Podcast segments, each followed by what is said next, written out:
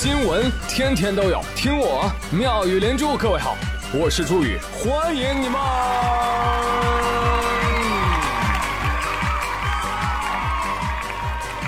谢谢谢谢谢谢各位的收听啦！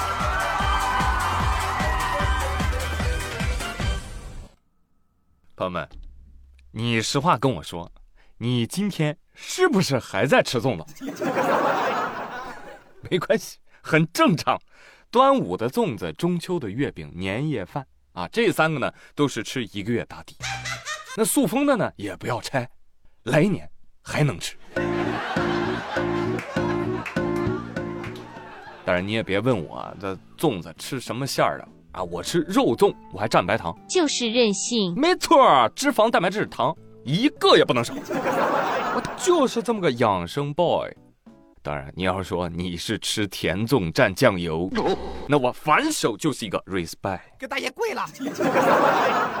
当然了，这个甜咸之争年年争，我觉得现在啊可以不用了，大数据已经摊牌了。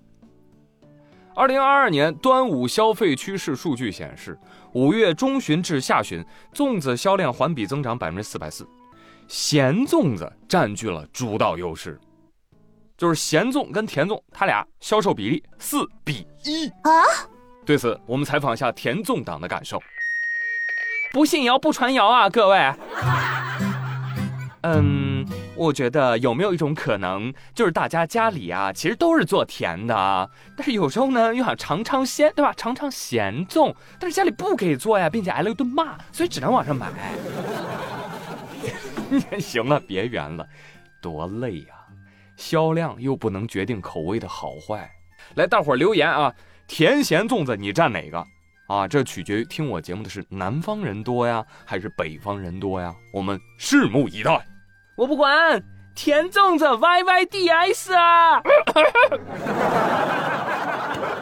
哎呀，行了行了，吃饭的时候别说话，好吃你得留神啊！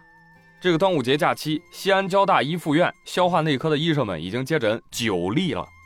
九粒枣核卡在食道里的病人，医生呢就想告诉大家，一旦有异物卡进那个食道里，切记忌讳的忌，千万不要采用民间那个什么吞馒头或者喝醋闻蒜啊之类的这种偏方，这些只会加重你的食道损伤，并且为医生的后续去除异物增加难度。那有朋友就问了，那该怎么办呢？很简单，你不卡不就没事了吗？我呸！这特喵，还要你说？哎，就像辅导孩子做作业，老是生气，怎么办呢？不生孩子。我们管这个叫源头治理啊！你吃东西的时候，你你少说话，食不言，寝不语，是吧？你说这粽子都都那么黏了，还粘不住你的嘴吗？哦，那说明这个糯米的品质啊，确实不大行。好了，这节也过完了，班儿也开始上了。尤其是明天就要高考了，不知道这个时候还有没有高三党听我的节目？什么时候了，还有这心肠呢？还在听的朋友们，我祝各位开门红，指定赢，金榜题个名，好不好？哦耶！我再来给你叠点那个运气 buff。前两天，山东淄博，同学们正在上课呢。突然，扑棱扑棱扑棱扑棱扑棱，一只喜鹊飞进了正在上课的高三教室，就停在了后门那啊，那个窗帘和储物柜上。赵同学立马拿出手机进行拍摄。这个喜鹊进来之后啊，就不走了，静静地站在那儿也不动啊，停了二十多分钟。同学们都很惊喜，老师也很惊喜，觉得这是吉兆啊，希望大家都能沾沾喜气儿啊，是不是？而且你看这个喜鹊的姿态，哇，挺胸抬头，站在教室的后方，盯着各位同学看。莫非阁下就是喜鹊界的班主任？喜鹊说：“这个同学，谁让你拿手机拍我的？来来来，把手机交上来！来，各位同学，都上高三了，还能相信我能报喜呀？啊？”你们用这二十来分钟，你多做两道题，比什么都好啊！行了行了行了，就说这么多吧，我走了啊！同学们含泪送别，别走啊！把我们全班的身份证给记住啊，别安排错人啦！同学们，你们都冷静点吧，还祖国未来的花朵呢，都不知道这个冷知识吗？喜鹊和乌鸦其实是一家，它们都属于鸦科。蓝鸭、寒鸭、红嘴鸭说：“还有我们，我们，是乌鸦家族。”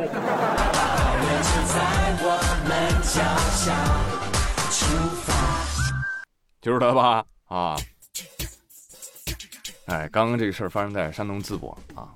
话说，你们觉得哪个地方的考生高考最难、最不容易？那当然，山东的孩子肯定说那么高考不容易，对吧？那河南的孩子那更得说自己不容易了。广东、广西、四川、云南、安徽的孩子都哭了。这个时候，北京、上海、西藏的孩子路过，啪啪啪啪，呃，你们聊，你们聊啊，你们聊。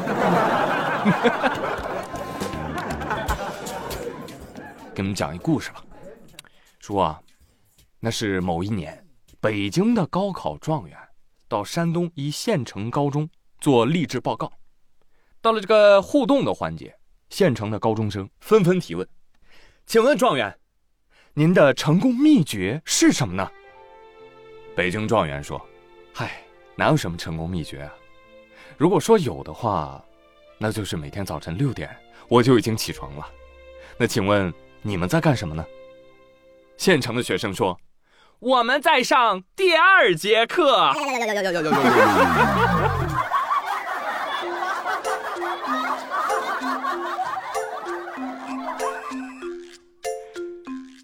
太难了啊！这孩子太难了。哎呀，这生个孩子下来吧，也是来人间渡个劫。朋友们，我生过了啊，建议不生。